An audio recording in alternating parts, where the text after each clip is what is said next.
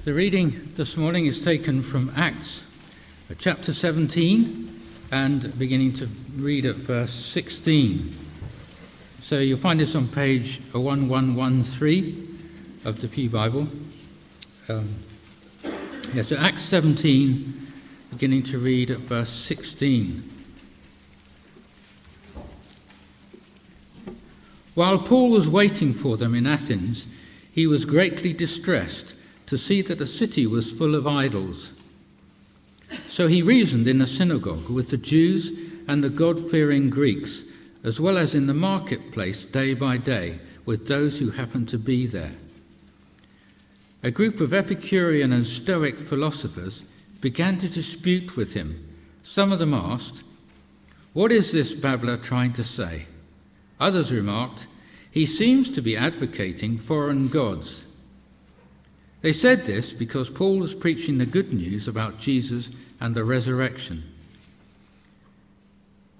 Then they took him and brought him to a meeting of the Areopagus, where they said to him, May we know what this new teaching is that you are presenting? You are bringing some strange ideas to our ears, and we want to know what they mean. All the Athenians and the foreigners who lived there spent their time doing nothing but talking about and listening to the latest ideas. Paul then stood up in the meeting of the Areopagus and said, Men of Athens, I see that in every way you are very religious. For as I walked around and looked carefully at your objects of worship, I even found an altar with this inscription To an unknown God. Now, what you worship as something unknown, I am going to proclaim to you. The God who made the world and everything in it is the Lord of heaven and earth, and does not live in temples built by hands. And he is not served by human hands as if he needed anything, because he himself gives all men life and breath and everything else. From one man he made every nation of men that they should inherit the whole earth. And he determined the time set for them and the exact places where they should live. God did this so that men would seek him and perhaps reach out for him and find him, though he is not far from each one of us. For in him we live and move and have our being. As some of your poets have said, we are his offspring. Therefore, since we are God's offspring, we should not think that the divine being is like gold or silver or stone, an image made by man's design and skill. In the past, God overlooked such ignorance, but now he commands all people everywhere to repent, for he has set a day when he will judge the world with justice by the man he has appointed. He has given proof of this to all men by raising him from the dead. When they heard about the resurrection of the dead, some of them sneered, but others said, We want to hear you again on this subject. At that, Paul left the council. A few men became followers of Paul and believed. Among them was Dionysius, a member of the Areopagus, and a woman called Damaris and a number of others. This is the word of the Lord. Um, let's just open in a brief word of prayer before we start. Let's pray.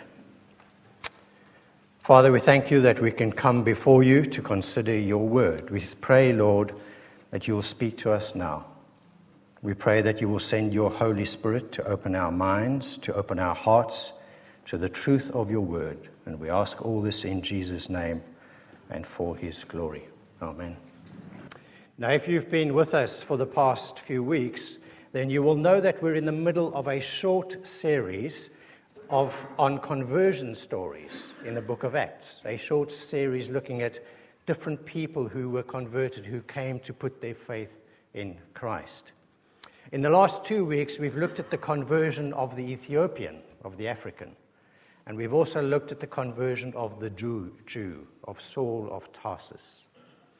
Now we've got two left. Next week, Lord willing, I'll be taking us through the conversion of the European, a man by the name of Cornelius.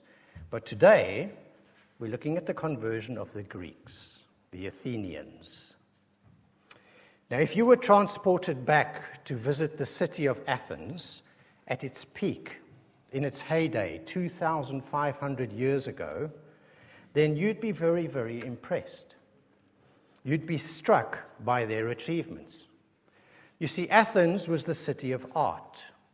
Athens gave birth to the human sculpture and the form that was subsequently imitated, imitated in Europe for hundreds of years afterwards. Athens was the city of literature and of theatre. It gave birth to the classical Greek plays and poetry from writers like Sophocles and Euripides. Athens was the city of ideas.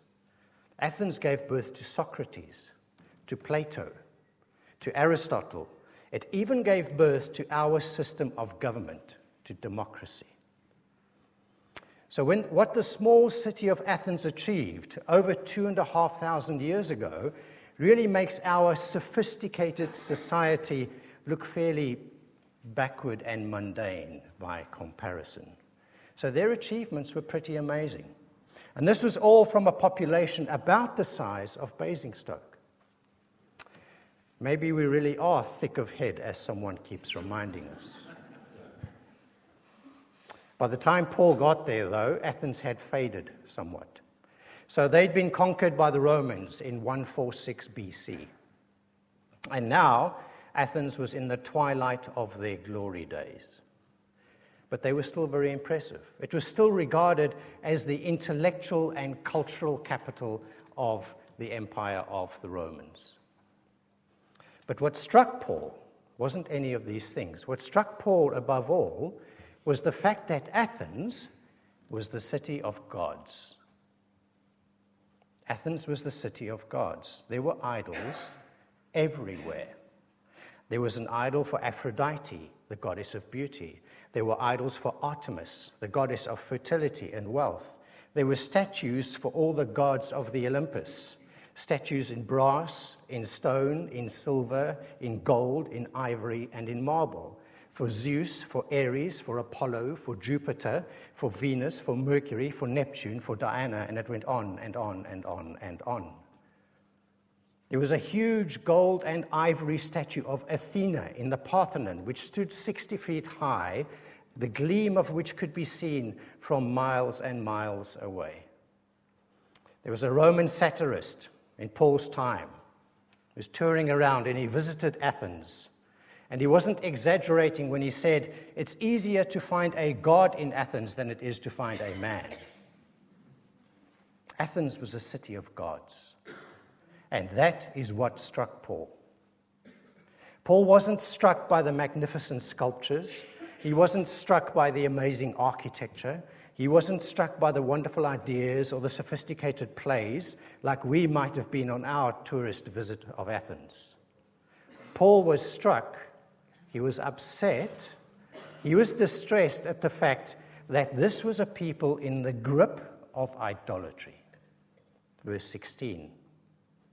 While Paul was waiting for them in Athens, he was greatly distressed to see that the city was full of idols. They were caught in the grip of idolatry. Now, they also had plenty of ideas, they had plenty of philosophies, they had plenty of thoughts about the nature of reality, about the world we live in, about the people that we are, about the mysteries of life. And Paul engaged with some of those ideas as he sought to tell them what the gospel really said. Verse 17 So he reasoned in the synagogue with the Jews and the God believing Greeks, the God fearing Greeks, also in the marketplace. Now, the marketplace wasn't just the place where you went to buy your bread and your eggs and your milk. The marketplace was where you went to hear the latest news. It was where you went to discover what threats the city was under. It was where you went to hear what the latest ideas and debates and discussions were. It was where you went to discover what the decisions of the city council would be because they would surely impact your life. That was the marketplace. So he reasoned in the synagogue with the Jews and the God fearing Greeks, as well as in the marketplace day by day with those who happened to be there. A group of Epicurean and Stoic philosophers began to dispute with him. Some of them asked, What is this babbler trying to say? Others remarked, He seems to be advocating foreign gods. They said this because Paul was preaching the good news about Jesus and the resurrection. Now, the Epicureans had been around for a while. As a movement, they had been founded some 300 years earlier, and they basically believed that any God which may exist is completely disinterested and, in fact, completely unaware of our irrelevant little world. They believed that there is no life after death. They believed that there is no judgment because any God was completely uninterested. They believed that our world is a world which came about purely by chance, by a random collision of particles. No deity was involved. That may sound a little bit familiar to you. The Stoics. The Stoics had been around just as long as the Epicureans. They basically believed that there is a God. There is a God of sorts. He's all around us. He's part of the soul of the world, as it were. So we must live in harmony with this God. We must live in harmony with this God in nature and in reason, and we must do whatever it takes to live in harmony with this God of nature and reason that we are all part of. That may also sound a little bit familiar to you. Now, if Paul were to arrive in 21st century England, what would he conclude? Well, I suspect he'd take one look at our cars He'd take a look at our buildings, he'd look at our smartphones, he'd look at Facebook, he would look at Instagram, and he would conclude that while our idols are that much more subtle, they are still just as real as the idols of the Athenians, and we are still just as much in their grip. I suspect he'd agree with what Tim Keller says in his book called Counterfeit Gods. This is what Keller says. What are the gods of beauty, power, money, and achievement, but these same things that have assumed mythic proportions in our lives and in our society? We may not physically kneel before the statue of Aphrodite, but our young women are driven into depression and eating disorders by an obsessive concern over their body image. We may not actually burn incense to Artemis, but when money and career are raised to cosmic proportions, we perform a kind of child sacrifice, neglecting family and community to achieve greater wealth and a higher place in the priesthood of business. I suspect Paul would agree. I suspect he'd take one look at our belief systems and he would see a striking familiarity. He'd see that the Epicurean like beliefs in us originating from a random collision of particles and Stoic like beliefs of us living in harmony with the God of nature are very much alive and well. I suspect he'd echo what the writer of Ecclesiastes said some 3,000 years ago. What has been will be again. What has been done will be done again. There is nothing new under the sun. Is there anything of which one can say, look, this is something new? It was already here long ago. It was here before our time. There is nothing new under the sun. I suspect that's what Paul, looking at 21st century England, would echo. And I suspect he would then say exactly what he said to the Athenians. And what he said to them, firstly, was this He said, There is only one true God. There is only one true God. So look at verse 22. Paul then stood up in the meeting of the Areopagus. Now, the Areopagus is basically the name for the city council, okay? The guys that ruled Athens. Now, they weren't as powerful as they once had been, so obviously the Romans had largely stripped them of their military might, but they still controlled religion, they still controlled education, they still controlled the economy, they still controlled the law. And they had brought Paul from that marketplace we saw earlier, and they'd brought him to hear what these new ideas were that he was spouting on about, what he was talking about. And they called him to a meeting of the city council, and they said to him, Speak, we want to hear. So Paul then stood up in the meeting of the Areopagus, and he said, Men of Athens, I see that in every way you are very religious. For as I walked around and looked carefully at your objects of worship, I even found an altar with this inscription to an unknown God. Now, what you worship as something unknown, I am going to proclaim to you. Now, we don't know much about the altar that Paul saw, and we don't know too much about the inscription, but we do have a little bit more information because there was a writer by the name of Pausanias it's P A U S A N I A S to help you overcome the accent. Pausanias, I think. Now, you may be surprised to know that Pausanias wrote the second century AD TripAdvisor travel blog. Okay? He wrote a travel journal. And he traveled extensively throughout Greece, and his blog, which came out at around 175 AD, was entitled A Description of Greece.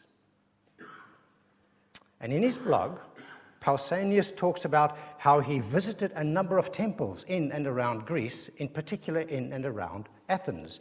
And he talks about the fact that five miles to the southeast of Athens, he came to a number of temples and he saw a number of altars which said, Altars of the God named Unknown, just like Paul had seen. Now, we're not sure exactly what they believed about this God, this unknown God. But it seems, from what Paul goes on to say, that to them, this God could explain the inexplicable.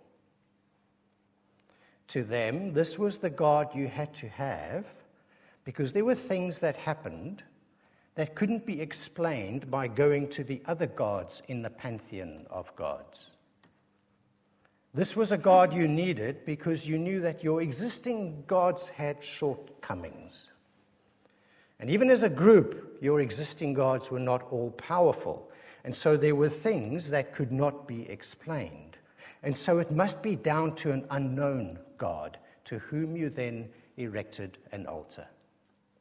So Paul looks at this altar to an unknown God and he says, What you worship as something unknown, I am going to proclaim to you. And his message, what he proclaims, is basically that there is only one true God. There is only one true God. And he goes on to show them that the one true God is your creator sustainer, if you don't mind a hyphenated title. The one true God is your creator sustainer. That's the first thing he shows them. Verse 24.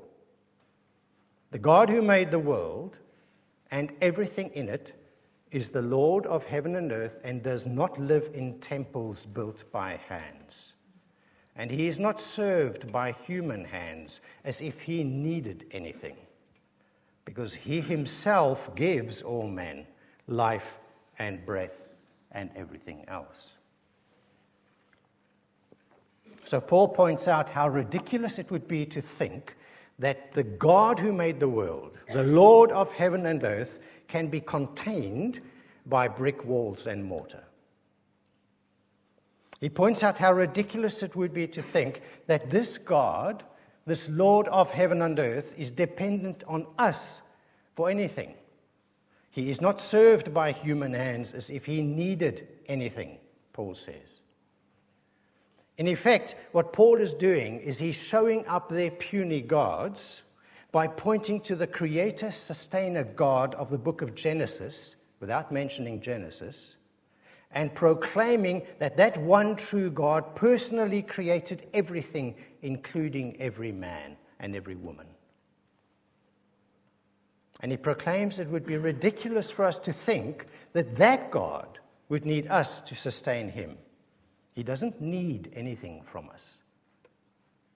He's beyond us, Paul says. In fact, he transcends us. And it's us who are dependent on God because he himself gives all men life and breath and everything else.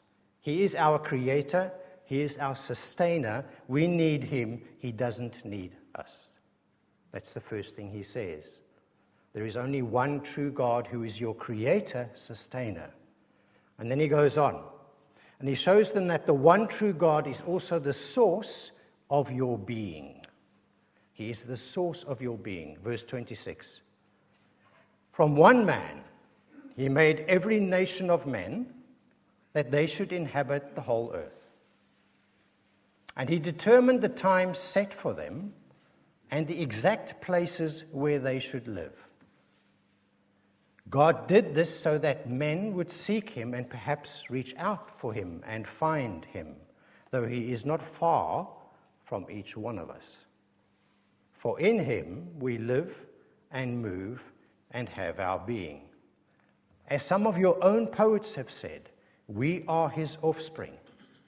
Therefore, since we are God's offspring, we should not think that the divine being is like gold or silver or stone, an image made by man's design and skill. So, as I mentioned before, the Epicureans had this view that God was remote, that God was detached, and that our world came about by a random collision of particles without any involvement from any deity. But Paul makes it clear that the Epicureans have got it completely wrong, those men that are sitting there. He makes it clear that God is not remote and detached. Yes, he showed us that God is supreme. Yes, he showed us that God transcends us. Yes, he has showed us that God is beyond us, and he showed us that God is far greater than us. He showed us that he is the supreme God of the universe, but he's also deeply involved and he is with us. He has his hand over creation. He determined the times and the exact places for every nation of men. He's close enough for you to reach out, and He's close enough for you to find Him. He is not far from each one of us. And what's more, He's the one who is the source of your being. In Him we live and move and have our being. As some of your own poets have said, we are His offspring. He's quoting a Stoic poet, which is very clever because these guys are sitting there. He's quoting a Stoic poet by, poet by the name of Aratus. And what he's saying is that all human beings are, in a sense, descended from God. We are all made in his image. Not physically, but in a sense, metaphysically. God is a creator. We are creative. God has emotions. We have emotions. God loves, and so we love. We are descended from him. We are made in his image. We're not just a random co-location of a bunch of particles of no more value than the ant you stepped on on the way to church. We are made in the image of the eternal God, and we are his offspring. So, those are the two points Paul makes. He firstly makes the point that God is your creator sustainer, the one true God, and he makes the point that the one true God is the source of your being. And what we need to notice is that subtly, in making those two points, what Paul is actually doing is that he's showing the Athenians and he's showing us the true nature of their and our idolatry. He's showing that regardless of whether the idols are material or immaterial, regardless of whether they are physical objects or all consuming hopes and dreams, and regardless of whether it's a wooden idol on your mantelpiece or a status idol in your next promotion, he's showing us the true nature of idolatry and that it is unacceptable to the one true God. He's showing us the, the nature of idolatry and he's showing us that it has a number of characteristics that we need to be aware of. It has the characteristic of control. Idolatry is us trying to control the creator of the universe by localizing him and placing him under our hands. Idolatry is, uh, it, it has the characteristic of dependence. Idolatry is us trying to domesticate the sustainer of life by making him dependent on us. Idolatry has the characteristic of image bearing. It's us trying to demote and reduce the source of our being into an image of our making. He's shown us that what we want is we want a God who is under our control, who depends on us, and who is of our making. He's shown us that what we actually want is a tame and a domesticated God who is a pet that needs us more than we need him. He's showing that I want a God that I can control that does not control me. He's showing that I want a God that I'm not dependent on, but that is dependent on me. And he's showing us that I want a God who's not, whose image I am not made in, but who is made in mine. Someone once said that the human heart is a factory of idols. Isn't that what's going on with all of us? Isn't it at root that it is nothing but an attempt at role reversal? I want God's place, he must take mine. He's not the God in my life, I am. That's what idolatry at root is. He's not the God in my life, I am. It's what John Stott calls a perverse, topsy turvy expression of and of our human rebellion against God. A perverse, topsy turvy expression of our human rebellion against God. And it's also what led Paul to then say one more thing at the end of his speech, right? So, namely, that the one true God isn't just your creator, sustainer, and that he isn't just the source of your being, he is also your judge. Verse 30. In the past, God overlooked such ignorance, but now he commands all people everywhere to repent. Now, when Paul says God overlooked such ignorance, or overlooked what people without the law were doing in their idolatry, then he doesn't mean that God just let it go and just swept it, swept it under the carpet. He means that God has been patient.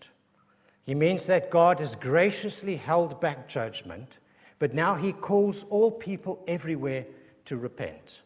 As he says, because or for he has set a day when he will judge the world with justice by the man he has appointed. He has given proof of this to all men by raising him from the dead. Paul's come full circle, right? So, what he did in the beginning was he highlighted the fact that the Athenians acknowledged that they were ignorant of the one true God, of the unknown God. And now he comes back to that ignorance and he says it's no excuse. He says it's no excuse. He says that you are still culpable. You are still liable because, as he says in verse 17, he is not far from us, he is near us. And he puts it even more directly and more succinctly in his letter to the Romans when he says this. He says, Even Gentiles, even those who didn't get the law that God gave Moses, even Gentiles who do not have God's written law, show that they know His law when they instinctively obey it, even without having heard it. They show that God's law is written in their hearts, for their own conscience and thoughts either accuse them or tell them that they are doing right.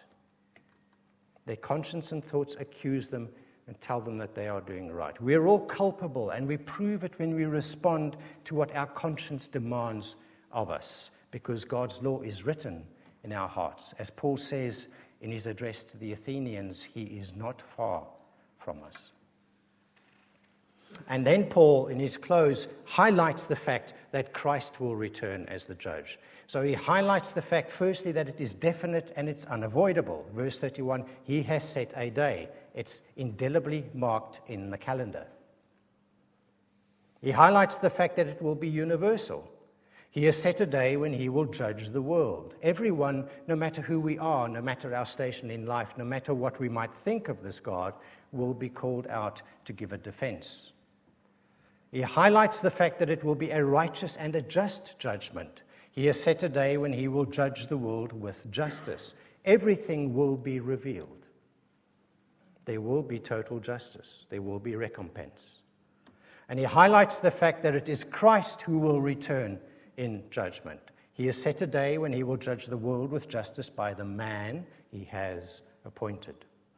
He's given proof of this to all men by raising him from the dead. It's Christ who will return. It's Christ who will return, and his resurrection is the proof that he will return. His resurrection was the proof that he was who he claimed to be the Savior of the world. His resurrection was the proof that he paid the price for sin. But importantly, what Paul highlights here is that his resurrection is the proof that he will return, that he will return in judgment of the living and of the dead. Ben Palpant is the author of a book entitled A Small Cup of Light. The book's about how Ben encountered God in the midst of extreme suffering. Near the end of the book, Ben talks about a visit to his mentor, a man he'd known for many years who had also been his Sunday school teacher. He says this I visited him one day to seek his advice about my affliction, and he asked me a rather strange question What is your definition of an idol? I gazed at his grizzled beard and bushy eyebrows. Uh, anything I love more than I love God, I explained, as though in Sunday school again. He seemed disappointed. He called my answer both uncreative and inaccurate. Everyone says that, he said, but it's only partially true. An idol is actually anything that promises to deliver you from death. And that's Paul's ultimate point in the Areopagus talking to them, and for us in 21st century Basingstoke. His point is that the only one that can deliver you from a final death is the source of life itself, and that is the Lord Jesus Christ, which he did do for a number of the Athenians.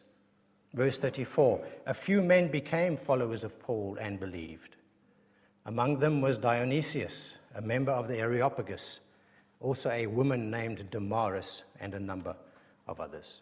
So if you're just thinking about Christianity and you haven't yet taken that final step, then Paul's message for you is that the one true God, your sustainer, your creator, the source of your being, commands you to repent of your sin.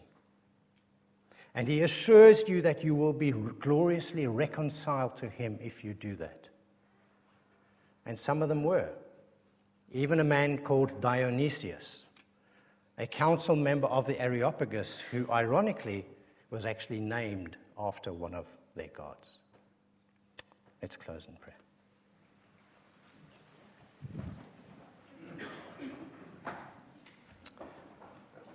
Father, thank you. Thank you for your word to us this morning. Thank you for the reminder of the pitfalls of worshiping anything but you. Thank you for the reminder that only by your grace and by your mercy through faith in the Lord Jesus Christ, your Son, will we be able to stand before you on the day of judgment.